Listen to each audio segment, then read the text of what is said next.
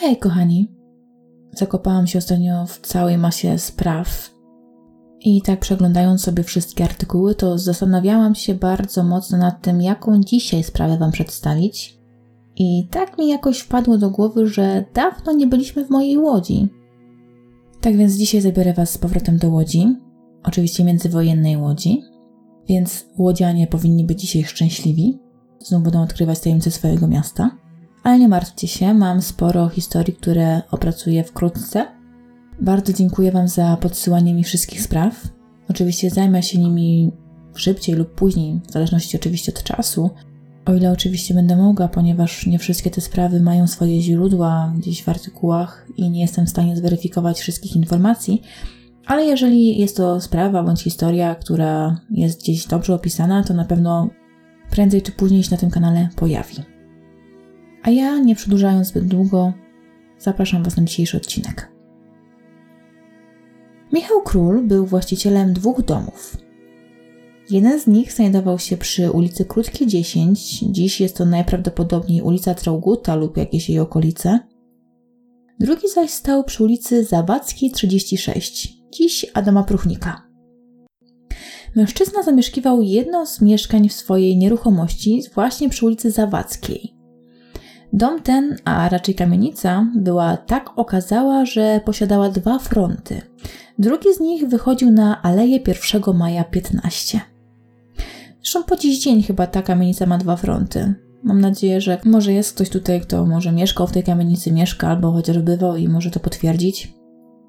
W każdym razie kiedyś właśnie ta kamienica należała do naszego dzisiejszego bohatera.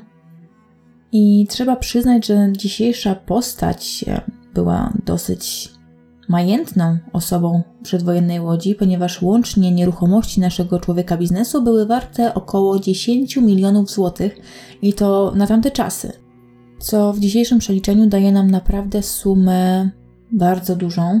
Tak więc pan Michał Król był królem nie tylko z nazwiska. Ten łódzki przedsiębiorca dorobił się w swoim życiu naprawdę niebotycznego majątku. Z wyglądu był... jak to określić? Dosyć okrągły i masywny, ale raczej niegroźny.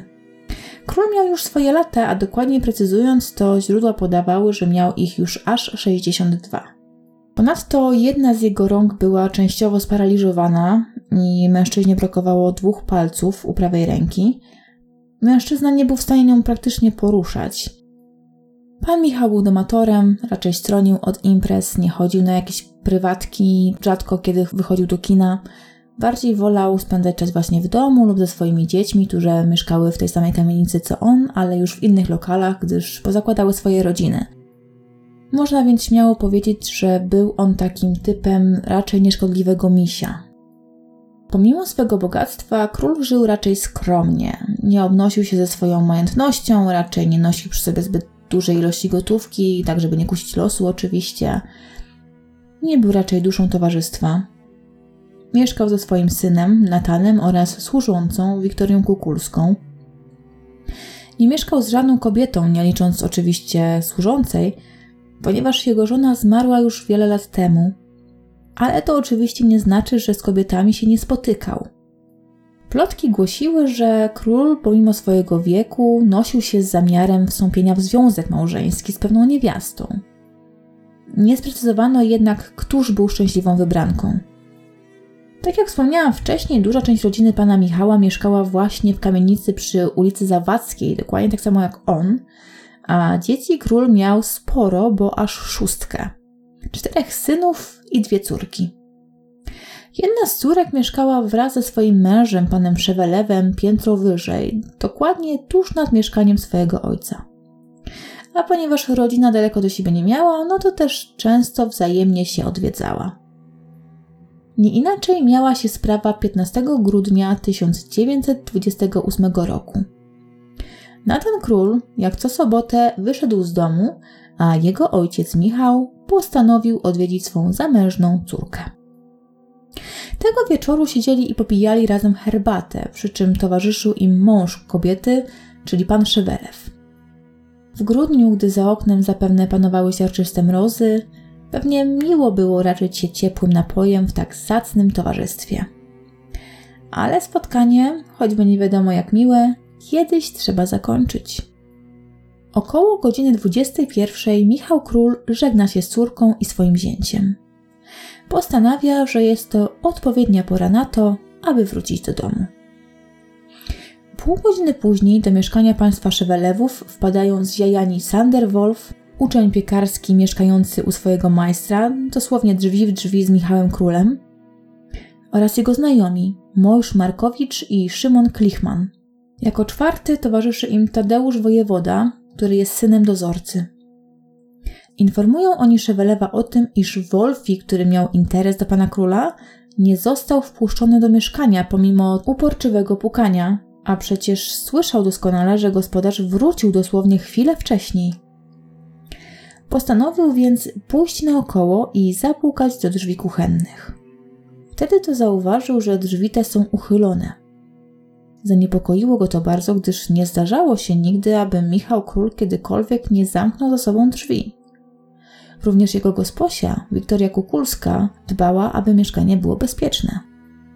Kierowany jakimś złym przeczuciem, postanowił więc naradzić się ze swoimi znajomymi, co z tym fantem zrobić. Wszyscy jednogłośnie stwierdzili, że najlepiej będzie poinformować zięcia gospodarza o odkryciu ucznia piekarskiego.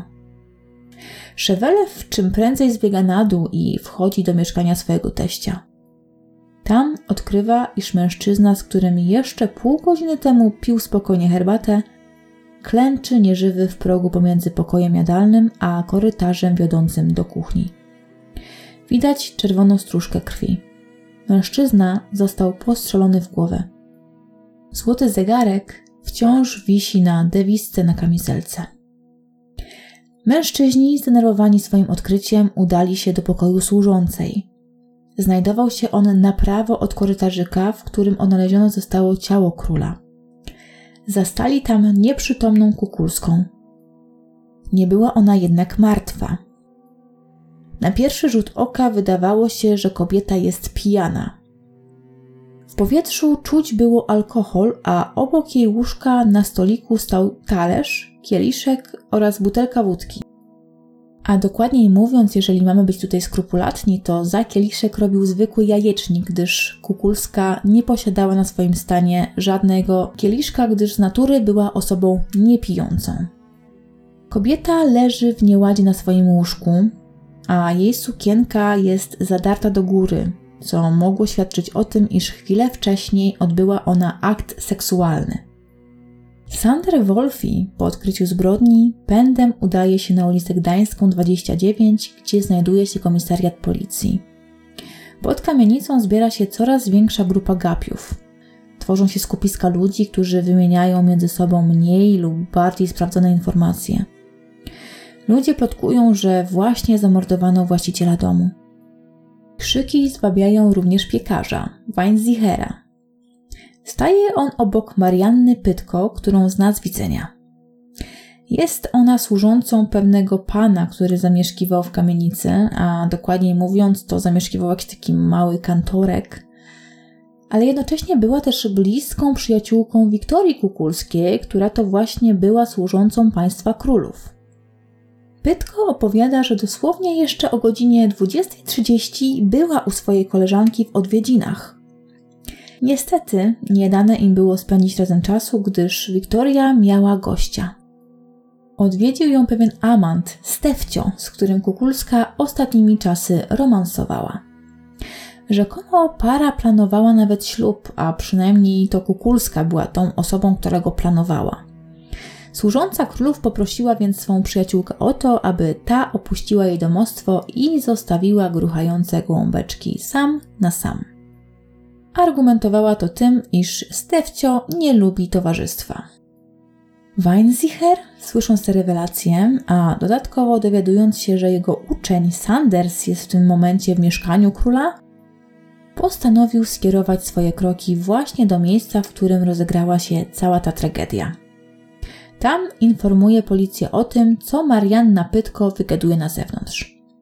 Policja zatrzymuje więc kobietę w celu złożenia wyjaśnień, a wraz z nią zostaje aresztowany zarządca domu Witold Dankowski, gdyż rzekomo parę łączy głębsze uczucie. Być może więc i on jest w posiadaniu jakichś informacji, które mogłyby pomóc policji w śledztwie. Pytkówna zeznaje, że Kukulska już jakiś czas spotykała się z podejrzanym mężczyzną. Niestety Marianna nie zna jego nazwiska. Nie znała go też podobno również sama Kukulska, gdyż kiedyś Stefcio rzekomo powiedział je bardzo niewyraźnie, a Kukulska jakoś tak, wiecie, nie dopytywała. Co tam będzie wściubiała nosa w nie swoje sprawy? Jeszcze jej narzeczony ucieknie. Zeznająca kobieta wie jedynie, że podejrzany mężczyzna ma na imię Stefan. Gosposia Michała Króla poznała go, gdy ten zapukał do jej drzwi, a był on sprzedawcą galanterii i oferował pończochy. Co prawda do transakcji pomiędzy Kukulską a tajemniczym Stefciem nie doszło, ale za to para zawarła bliższą znajomość. Spotykali się niemal w każdy weekend, kiedy zarówno pan Natan, jak i pan Michał wybywali z domu, zostawiając tam gosposię samą. Według zeznań Bytkówny podejrzany był blondynem, który liczył sobie około 29-32 lat. Był on dosyć przystojny i elegancko ubrany. Dodatkowo był średniego wzrostu i posiadał krótko strzyżony wąsik. Ubrany był zawsze w brązowe, lekko zniszczone przez czas palto. Niczego więcej kobieta nie była w stanie powiedzieć, gdyż nie wypytywała swojej przyjaciółki o jej nową miłość. Zresztą i sama Kukulska niewiele o nim wiedziała. W całym mieście zarządzono obławę. Policja zatrzymywała wszystkich podejrzanych mężczyzn, którzy odpowiadają chociaż odrobinę rysopisowi podejrzanego.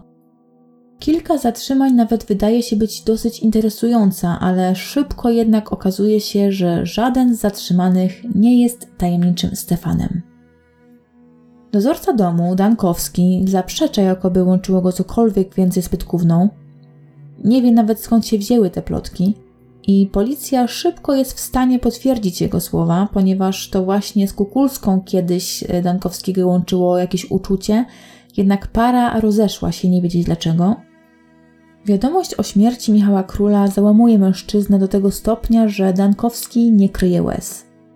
Jak sam mówi, 15 lat był w tym domu za dozorcę i nigdy się na pana gospodarza nie skarżył. Znał też służącą Kukulską.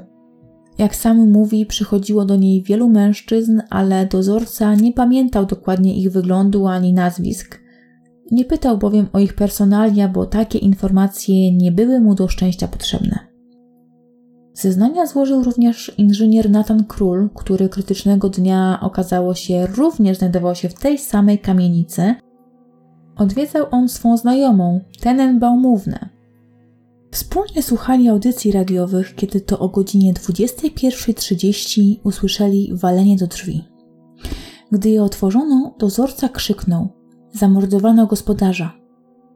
Syn Michała Króla, choć wiedział, iż ich gosposia jest w dość zażyłych relacjach z pewnym mężczyzną, to niestety nie mógł przysłużyć się śledztwu. Oblubieniec Kukulskiej odwiedzał ją zawsze, gdy Natana nie było w domu. Nie wie więc nawet, jak ten osobnik wygląda. Sama Kukulska została przewieziona w ciężkim stanie do szpitala. Nie wiedziano, czy kobieta zatruła się alkoholem, czy też otruto ją inną substancją, która została jej do trunku dosypana bądź dolana. Wykonano więc płukanie żołądka, a treść, którą pobrano, oddano do analizy. Sama kobieta jak na razie nie mogła zostać przesłuchana, gdyż była cały czas nieprzytomna. Nie wiadomo było kiedy i czy w ogóle odzyska przytomność, gdyż jej stan był dość poważny. Podejrzewano, że kobieta, jeśli nie została otruta umyślnie, to mogła się zatruć alkoholem. Nie miała zwyczaju raczyć się wódką. Mogła więc ona na nią podziałać zbyt mocno. Jak zeznał lekarz wezwany krytycznej nocy do Kukulskiej, kobieta po wypompowaniu treści żołądkowej odzyskała na chwilę przytomność. Później jednak ponownie ją utraciła. Tym samym najważniejszy świadek nie mógł na razie zeznawać. Pogrzeb Michała Króla odbył się 17 grudnia. Kondukt żałobny odprowadził trumnę na cmentarz żydowski, a z powodu rozgłosu, jaki zyskała ta sprawa, w pogrzebie wzięły udział prawdziwe tłumy łodzian. Rozpoczęto śledztwo. Po wstępnych rozmowach ze świadkami ustalono chronologię wydarzeń. 15 grudnia dom opuszczają Natan oraz Michał Królowie. W mieszkaniu zostaje służąca Wiktoria Kukulska. Michał Król bardzo jej ufa, więc kobieta pod nieobecność właściciela kamienicy pomaga mu w interesach. Nie inaczej było tego dnia. O godzinie 17:30 do mieszkania przybył niejaki Rodow. W mieszkaniu nie było Michała Króla. Kukulska sama więc wyszukała odpowiedni weksel, pobrała od Rodowa gotówkę i schowała ją do szuflady. W tamtym momencie prócz Kukulskiej nikogo w mieszkaniu nie było, a przynajmniej tak się Rodowowi wydawało. O godzinie 20:30 Marianna Pytko jest u swojej przyjaciółki i słyszy dzwonek do drzwi. Kukulska informuje ją o tym, że to Stefcio właśnie przyszedł w odwiedziny i prosi ją, aby ta opuściła domostwo pana króla. Wtedy Kukulska była jeszcze trzeźwa. Według zeznań Jadwigi Szewelew o 21:20 Michał Król wraca do domu, a dosłownie kilka minut później Sander puka do drzwi jego mieszkania. Nikt mu już jednak nie odpowiada. O godzinie 21:35 czworo mężczyzn wraz z zięciem Michała Króla odkrywa okrutną zbrodnię. Patrząc na ten przedział czasowy, można wywnioskować, że całe zajście musiało rozegrać się w bardzo krótkim czasie. Dosłownie kilka minut zadecydowało o życiu bogacza. Kukulska mogła więc zostać otruta. Miała zaledwie 30 minut na upicie się pomiędzy spotkaniem z Będkówną a powrotem swego pracodawcy. No, licząc 50 minut, jeżeli godzina 21:20 była godziną dokładnie podaną, kiedy to mężczyzna opuścił mieszkanie swojej córki. Czy w tym czasie byłaby w stanie upić się do nieprzytomności? No i dlaczego jej narzeczony miałby zabijać jej pracodawcę? I tutaj właśnie pojawił się zagadkowy motyw. Policja nie do końca wiedziała, dlaczego Michał Król stracił życie. Zakładano kilka wersji. Pierwsza z nich mówiła, że chlebodawca Kukulskiej nie był przychylny jej spotkaniom towarzyskim pod dachem jego domostwa. Kobieta, owszem, mogła nawiązywać relacje damsko-męskie, ale z dala od jego mieszkania. Gosposia miała podwiniętą do góry sukienkę.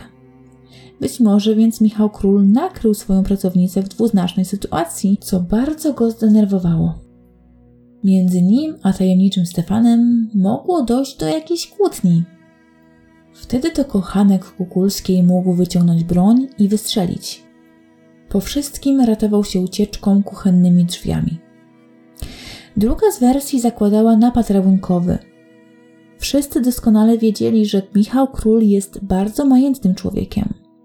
Być może więc Stefan specjalnie upił swoją narzeczoną, aby móc splądrować mieszkanie. Nie udaje mu się to jednak, gdyż niespodziewanie do mieszkania wraca jego właściciel. By nie zostać schwytanym, mężczyzna szybko oddaje strzał. Przeciwko tej teorii świadczy fakt, że z mieszkania raczej nic nie zginęło. Również portfel oraz złoty zegarek króla były na swoim miejscu. Trudno uwierzyć, że rabuś nie połasiłby się na tak łakome kąski. Mieszkanie również nie zostało splądrowane. Kolejna teoria mówiła o motywie seksualnym. Być może mężczyzna chciał wykorzystać gospodynię Michała Króla, ale został przyłapany. W odwecie, przestraszony, odebrał życie pracodawcy swojej kochanki. Jeszcze inna wersja zakładała, że zbrodnia została dokonana z zemsty. Kochanek Kukulskiej miał oddać strzał na prośbę swej ukochanej. Ta, targana wyrzutami sumienia, postanowiła się otruć. Nie wiadomo jednak, czym Michał Król miałby narazić się swojej podwładnej, ponieważ ich stosunki według zeznań były bardzo dobre, chociaż gosposia pracowała u właściciela kamienicy dosyć krótko, bo nieco ponad rok. Po co więc kobieta miałaby zlecać morderstwo? Ze wszystkich tych motywów okazało się, że najprawdopodobniejszą wersją był jednak motyw rabunkowy.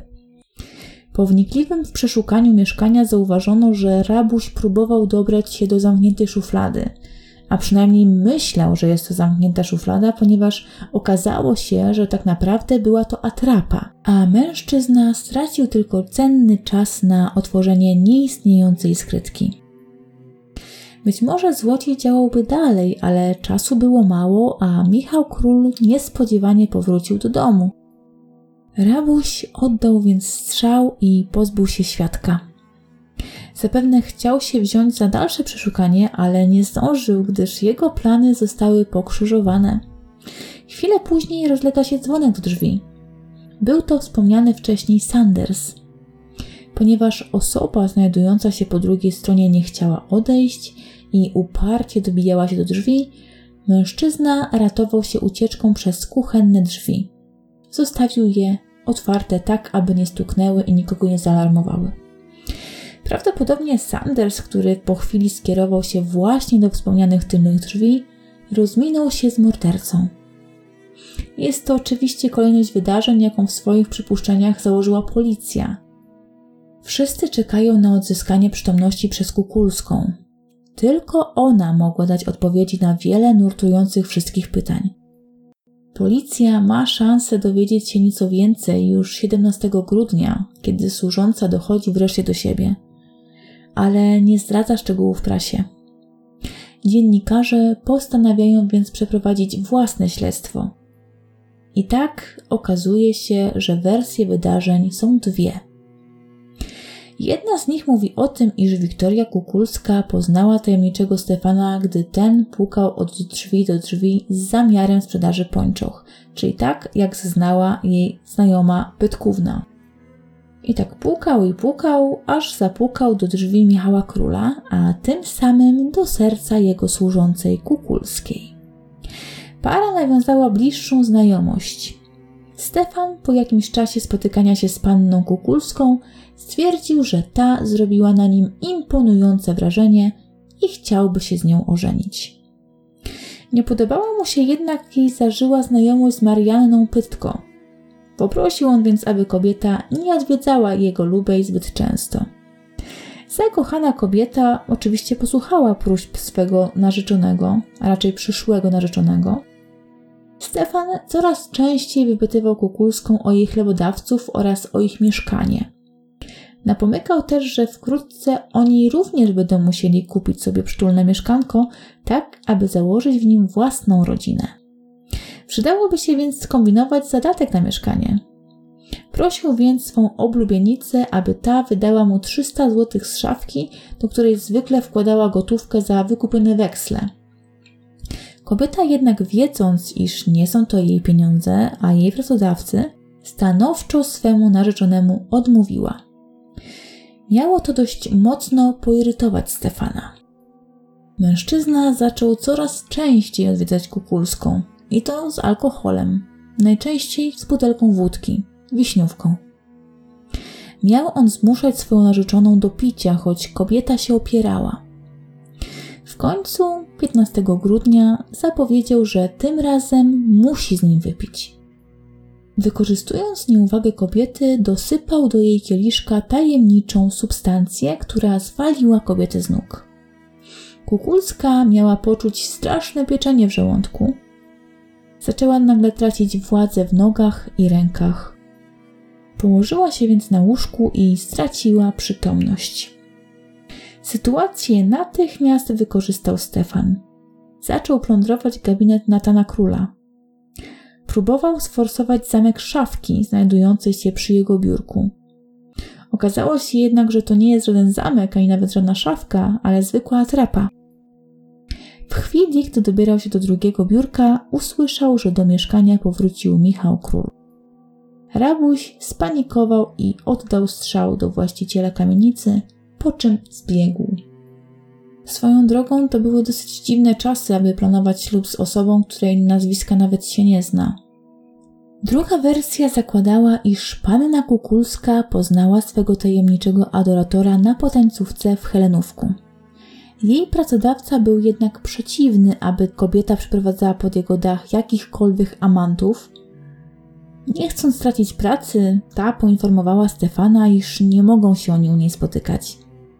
Kobieta zmieniła jednak zdanie, gdy relacja zaczęła się robić bardziej zażyła.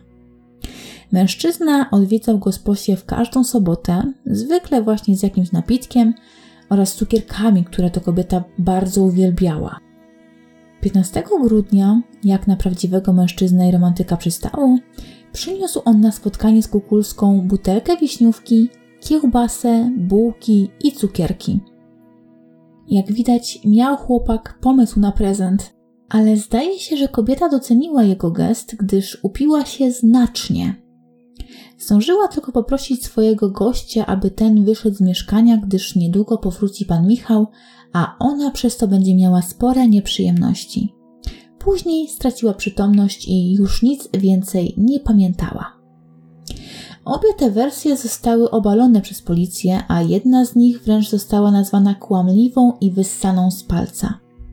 Jak stwierdził kierownik policji, rzecz jest i bardziej skomplikowana, i bardziej sensacyjna, aniżeli wydaje się reporterom, nawet tym obdarzonym żywą fantazją. Ale w tym całym morzu zawiłości i przesłuchań policji udaje się trafić na ślad podejrzanego. W jednej z podrzędnych restauracji natrafiono na mężczyznę, który odpowiadał rysopisowi poszukiwanego Stefana. Ten na widok policji począł uciekać.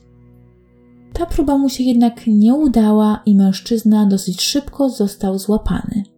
Mało tego, po jego złapaniu okazało się, że jest on w posiadaniu rewolweru. A tak na dobitkę to nazywa się Stefan Maliniakowski. Wszystkie fakty do siebie pasują. Mężczyzna posiada rewolwer, ma na imię Stefan i jest bardzo podobny do Stefana, który odwiedzał Kukulską.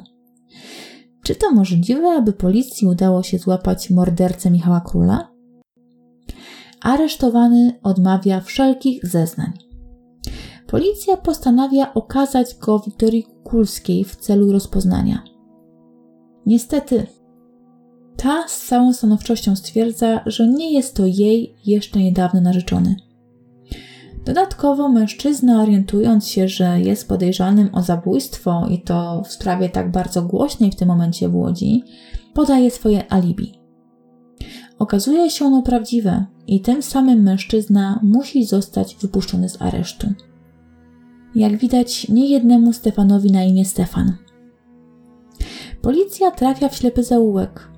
Nie ma więcej poszlak, którymi mogłaby się pokierować, a im dłużej trwa śledztwo, tym służba bezpieczeństwa bardziej się kompromituje. Sprawa była bardzo nagłaśniana przez łódzką prasę, a tym samym mieszkańcy wręcz domagali się wykrycia sprawcy. Policja postanowiła ogłosić nagrodę, a dokładniej to rodzina zmarłego za pośrednictwem policji.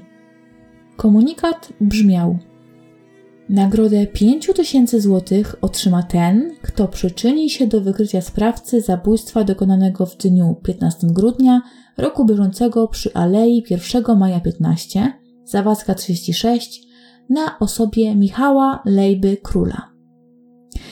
Informacje w tej sprawie należy zgłaszać do Wydziału Śledczego w Łodzi przy ulicy Kilińskiego 152, pokój 16.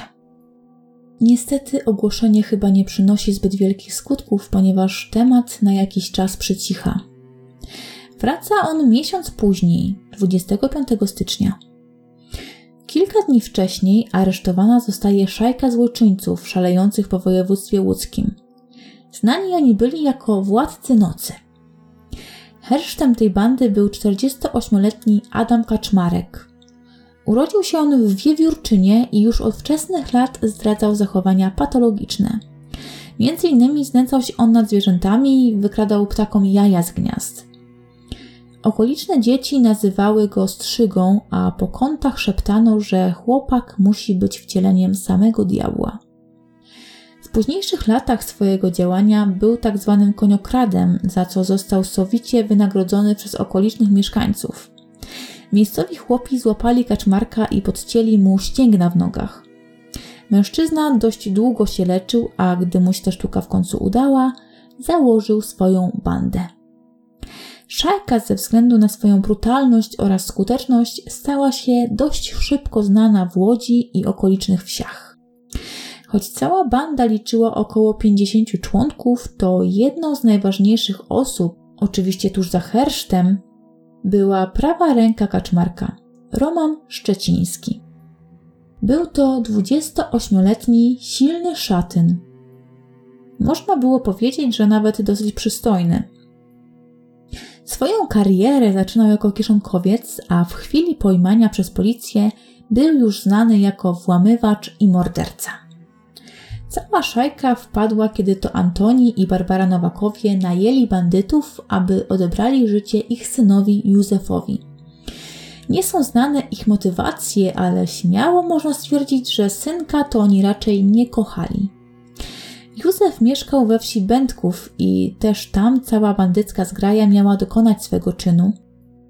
Tak się jednak nie stało, gdyż Józef ochronił się przed okrutnym losem. W momencie przybycia władców nocy do jego domostwa mężczyzny nie było w domu. Niepocieszeni bandyci, aby sobie wynagrodzić niepowodzenie, pobili młodszego brata Józefa, po czym oddalili się z miejsca zdarzenia. Nie uszli jednak daleko, gdyż młodszy z braci musiał zgłosić całe zdarzenie na policję, a ta dość szybko ruszyła ich śladem. I tak małżeństwo Nowaków zostało aresztowane, a wraz z nimi niemal cała szajka. I mówię tutaj niemal, gdyż zbiec zdołał herszt całej bandy oraz jego prawa ręka. Mężczyźni jednak nie próżnowali i raczej nie siedzieli na swoich 4 literach, ponieważ zaczęli napadać na okoliczne wsie. Dzięki temu policja dreptała im po piętach. Podobno Kaczmarek raz nawet omylnie napadł na swojego starego znajomego, który rozpoznał w zbrodniarzu swego starego kompana. Rzekł do niego: „I cóż, Adaś, napadasz na starego znajomego?” Kaczmarek, widząc znajomą twarz, miał uściskać napadniętego mężczyznę, przeprosić, a nawet oddać zrabowane łupy. Gotówkę jednak sobie zatrzymał, gdyż, jak powiedział, jest właśnie poszukiwany przez policję i pieniądze są mu bardzo potrzebne. Ale zaklinał się, że jak tylko jego problemy się skończą, to odeśle zrabowaną kwotę pocztą. Bandyta, ale honorowy. W końcu policji udaje się odnaleźć kryjówkę Kaczmarka oraz Szczecińskiego. Jest to leśniczówka w pobliskim lesie. Tam mężczyźni zostają zaskoczeni o 4:00 nad ranem i aresztowani. Ale ponieważ czasy były jakie były, to obaj aresztanci zostają przetransportowani do komendy miejskim autobusem. A mówią, że to obecna policja jest niedofinansowana, widzicie? No i dobrze, ale zapytacie teraz, po co ja wam w ogóle tutaj przedstawiam jakąś historię bandy łowców nocy? Mówię o jakimś Szczecińskim, o jakimś Kaczmarku. Po co to w ogóle? Przecież to w ogóle nie ma związku ze sprawą. No, ale jednak ma. I to duży. Jeden z posterunkowych zauważa niebywałe podobieństwo Szczecińskiego do rysopisu niedoszłego męża Kukulskiej, a tym samym do mordercy Michała Króla w jednym. Co prawda włosy ma brązowe, a nie koloru blond, no ale szybko okazuje się, że te włosy to jednak są farbowane. Roman według rysopisu nie posiadał też bokobrodów, no ale przecież to żaden problem, aby je zapuścić. Mężczyzna zostaje okazany Wiktorii Kukulskiej oraz innym osobom związanym ze sprawą. Wszyscy potwierdzają: tak, to on. To mężczyzna, który jeszcze miesiąc wcześniej przedstawiał się wszystkim jako Stefcio. Tym samym nieuchwytny morderca wpada w ręce policji, tak naprawdę przez czysty przypadek, a może raczej nie przypadek, a spostrzegawczość jednego z policjantów. Z zeznań Szczecińskiego wynika, iż mieszkanie Michała Króla zostało mu wskazane przez jego współtowarzyszy. Król miał rzekomo trzymać w swoim biurku wiele wartościowych papierów, a jego mieszkanie często zostawało pod opieką tylko jego służącej. Szczeciński miał wywabić kobietę z mieszkania, a wtedy jego kompani obrabowaliby łódzkiego przedsiębiorcę. Brzmiało łatwo. Okazało się jednak, że jest trudniej niż założono. Szczeciński postanowił zaangażować się w rolę i uwodził Kukulską, która już od pierwszego spotkania była flirtem żywo zainteresowana.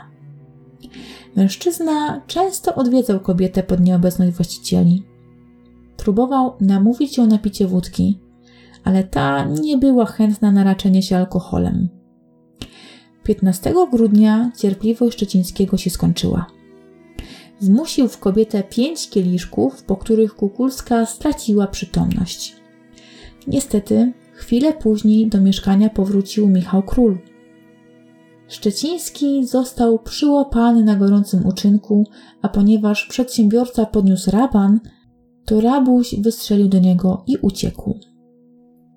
Okazało się, że cała szajka była zamieszana w wiele kradzieży i zabójstw. I trzeba przyznać, że kradli tak naprawdę co popadnie, byleby tylko był z tego jakiś pieniądz. I tak na przykład właśnie podczas aresztowania reszty zgrai odnaleziono m.in. 13 krów, które zostały skradzione lokalnym ubogim chłopom. Każda krowa warta była około 200 zł, a szajka bandytów sprzedawała je za około 20 zł do 50 nawet, czyli bardzo tanio, aby tylko je jakoś spieniężyć, no bo przecież wiadomo, że nie dla mleka te krowy kradli. Tym samym biedni chłopi odzyskali swoje mućki. Łącznie Szczeciński został oskarżony o 49 napadów bandyckich. Nie do końca wiadomo, dlaczego mężczyzna wkroczył na ścieżkę przestępstwa, gdyż jego rodzony brat był uczciwym obywatelem. W ogóle cała rodzina Szczecińskiego była raczej uczciwa.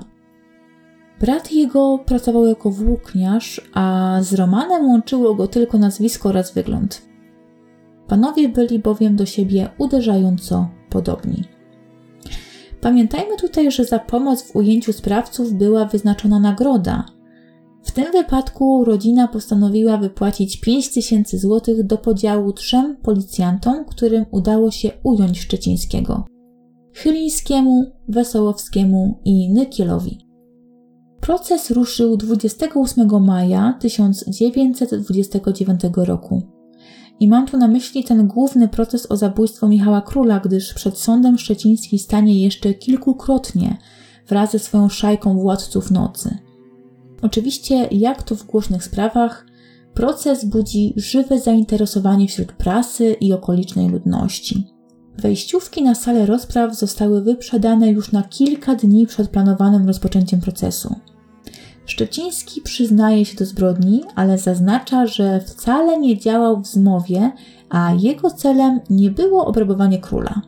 Wyjaśnia się nam też kilka spraw, m.in. dlaczego Roman nazywał się Stefanem.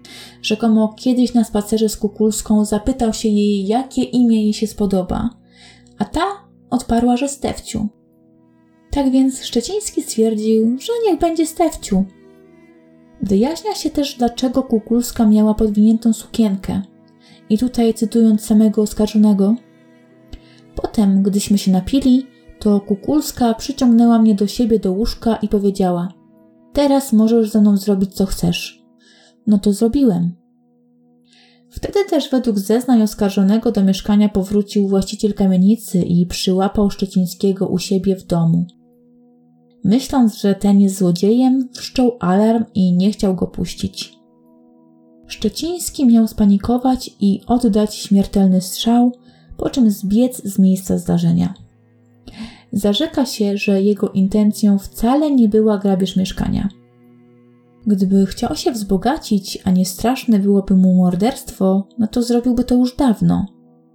Miał również wiele sposobności, by pozbawić życia Kukulską, która, jak się okazuje, jakiś czas temu uzyskała spory spadek po swoich rodzicach, a Szczeciński jako jej narzeczony doskonale wiedział, gdzie trzyma pieniądze.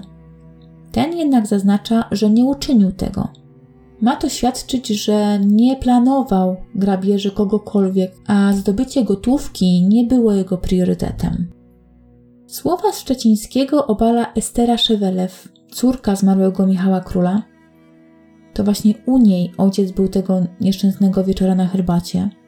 Twierdzi ona, że niemożliwe jest, aby jej ojciec siłą przytrzymywał młodego i rosłego mężczyznę, gdyż sam miał po części sparaliżowaną rękę.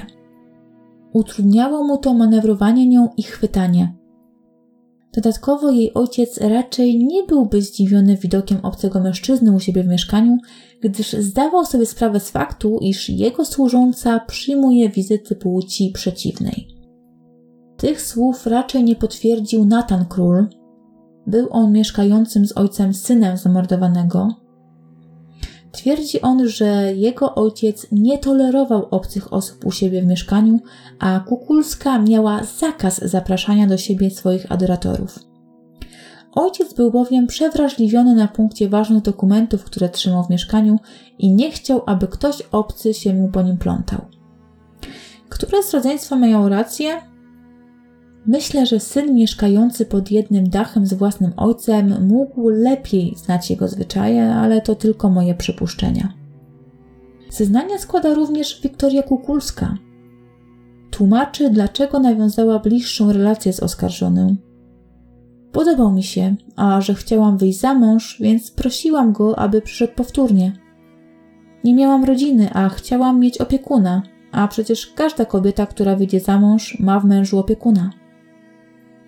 Służąca zeznaje, że nie utrzymywała z oskarżonym intymnych stosunków, jednak nie jest pewna co do przebiegu krytycznego dnia. Wypiła taką ilość alkoholu, że zwaliła ją ona z nóg i tak naprawdę przebieg mógł wyglądać tak, jak opisał to Szczeciński. Staje również w obronie swojego niedawnego kochanka, mówiąc, że ten nigdy nie interesował się rozkładem mieszkania pana Króla. Miało to świadczyć o tym, że raczej nie planował jakiejś kradzieży, bo inaczej raczej by się rozglądał, gdzie, co i jak jest pochowane. Biegli wykazali, iż strzał do Michała Króla został oddany z rewolweru Romana Szczecińskiego. Niejednoznaczne były jednak wyniki co do otrucia Wiktorii Kukulskiej. Doktor Hurwicz zeznaje, że w jego odczuciu kobieta mogła zostać otruta inną substancją niż alkohol. W przypadku zatrucia samym alkoholem źrenice są powiększone. Kukulska jednak miała źrenice zmniejszone. Dodatkowo w wypompowanej części żołądka znajdowały się składniki wodzianu chloralu, co mogłoby wskazywać na to, iż Szczeciński dolał do kieliszka swej narzeczonej nie tylko wódkę. Sprawa ta jednak jest dyskusyjna, gdyż ekspertyza nie dała 100% pewności co do spożycia trucizny, a i sam Szczeciński zmieniał wersję wydarzeń kilkukrotnie. Raz twierdził, że ostatni, ten piąty kieliszek zawierał wodzian chloralu, udało mu się go niby wlać Kukulskiej do jajecznika w momencie, gdy kobieta schylała się, by podnieść jedzenie, które upadło jej na podłogę. Ale później zeznania te wycofał, twierdząc, że miał mętlik w głowie podczas przesłuchań i przyznawał się do rzeczy, których tak naprawdę nie popełnił. Prokurator, powołując się na fakt, iż nie był to pierwszy mord oskarżonego oraz na jego działalność w zbrodniczej szajce władców nocy, prosił o wymierzenie kary śmierci. I tutaj muszę nadmienić, że wcześniej Szczeciński postrzelił już mężczyznę, który zmarł w trakcie napadu. Podczas procesu okazało się, że Szczeciński miał bardzo porywczy charakter i często wygrażał swoim rewolwerem. Artykuły prasowe informowały o kilku wydarzeniach, w których mężczyzna był o włos od wystrzału. Podczas jednego z napadów poprosił małego chłopca, by ten przyniósł mu siekierę. Malec odparł, że nie może tego zrobić, gdyż w jego domu nie ma siekiery. Wtedy to Szczeciński miał wyciągnąć swój rewolwer z zamiarem oddania strzału do chłopca. Innym razem do strzału miał go sprowokować widok funkcjonariusza na służbie. Czyli jak widać, nasz Stefcio był bardzo porywczy. Nie trzeba było wiele, by wyprowadzić go z równowagi. Od wymierzania śmierci miał go odciągać jednak starszy i bardziej doświadczony Kaczmarek, czyli herszt bandy. Wiedział on bowiem, że za zabójstwo grozi im zdecydowanie więcej niż za zwykłą kradzież. Szczeciński w procesie bronił się sam i zaznaczał, że poddaje się wyrokowi sądu, ale przysięga, że nie działał z zamiarem planowanej kradzieży, ani tym bardziej nie zamierzał dokonywać zabójstwa. Sąd dał wiarę słowom oskarżonego i skazał go na karę 15 lat pozbawienia wolności. Przyjął za prawdziwą wersję, iż zbrodnia nie została dokonana z chęci zysku, a tak naprawdę była jedynie przypadkowa. Po ogłoszeniu wyroku oczy Szczecińskiego oraz jego niedawnej narzeczonej spotykają się. Skazany jednak posyła swej niedawnej lubej zimne, wyrachowane spojrzenie, które mrozi Kukulską.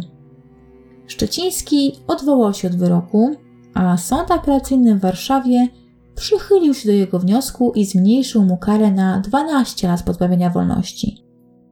Nic mu to jednak nie dało, gdyż czekał go jeszcze proces władców nocy. Wydaje mi się, że nie ma sensu przytaczać tutaj całego procesu szajki, ale dodam wam tylko, że Szczeciński został skazany łącznie na 124 lata pozbawienia wolności. 12 lat za zabójstwo Michała Króla, to przy tym mrzonka. Uniknął stryczka tylko dlatego, że przyznał się do wszystkich zarzucanych mu czynów. Szczeciński został osadzony w więzieniu w Górach Świętokrzyskich.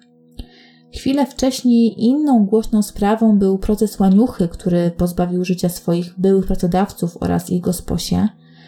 Możecie znać tę historię z mojego wcześniejszego podcastu, a jeżeli nie znacie, no to zostawię wam tutaj gdzieś odnośnik do tej sprawy, który powinien gdzieś się tutaj zaraz pojawić. Obaj panowie pochodzili z Łodzi i obaj zostali osadzeni w tej samej celi.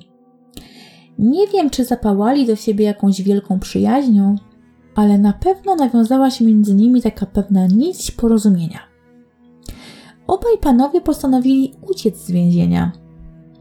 W tym celu systematycznie tarli cegły murów swojej celi blaszanymi łyżkami, które wyostrzyli o betonową posadzkę.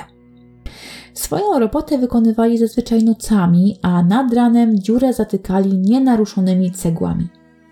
Panowie nawet odbierali sobie chleb od ust, aby tylko wydostać się z więziennej celi i to dosłownie. Aby klawisze nie dostrzegli luźno wpasowanych cegieł, sprytni panowie dziury kitowali właśnie chlebem, który barwili zwilżonym pyłem ceglanym. I pomyśleć, że ta sztuka by im się udała, gdyby nie ślady pyłu, które zostały zaobserwowane w więziennej toalecie. A były tam dlatego, że sprytni panowie codziennie rano wynosili ze swojej celi do toalety pył ceglany. Ślady te doprowadziły właśnie do celi, w której siedzieli dwaj przestępcy łódzcy. Tunel był już niemal gotowy, a panowie mieli uciekać lada dzień. Na ich nieszczęście plan spalił na panewce. I chyba Szczeciński miał za złe swojemu kamradowi wykrycie ich nikczemnego planu, gdyż Łaniucha chwilę później złożył wniosek o przeniesienie do innego zakładu karnego. Chyba wybuchowy temperament Szczecińskiego znów dał o sobie znać. Dobrze, że chłopina tym razem nie miał rewolweru. Cały okres, o którym opowiadałam wam dzisiaj, był raczej ciężkim okresem w Łodzi, ponieważ prasa rozpisywała się o wielu takich zbrodniach, wielu głośnych zbrodniach. Między innymi, tak jak widzicie, był tu też proces Łaniuchy. Może kiedyś uda mi się wam wszystkie przedstawić. Dziękuję wam za wysłuchanie dzisiejszej historii oraz dziękuję za te wszystkie wspaniałe, przemiłe słowa pod ostatnim filmem. Naprawdę nie spodziewałam się, że dostanę od was aż tyle pozytywnej energii. Naprawdę mam bardzo wspaniałych słuchaczy. Dziękuję wam bardzo. Dajcie znać, co wy myślicie o tej sprawie. A ja powoli się z wami już dzisiaj żegnam. Mam nadzieję, że wszystko u was w porządku i obyście nigdy nie wpadli na takiego Łaniucha albo Szczecińskiego. Do usłyszenia następnym razem. Pa!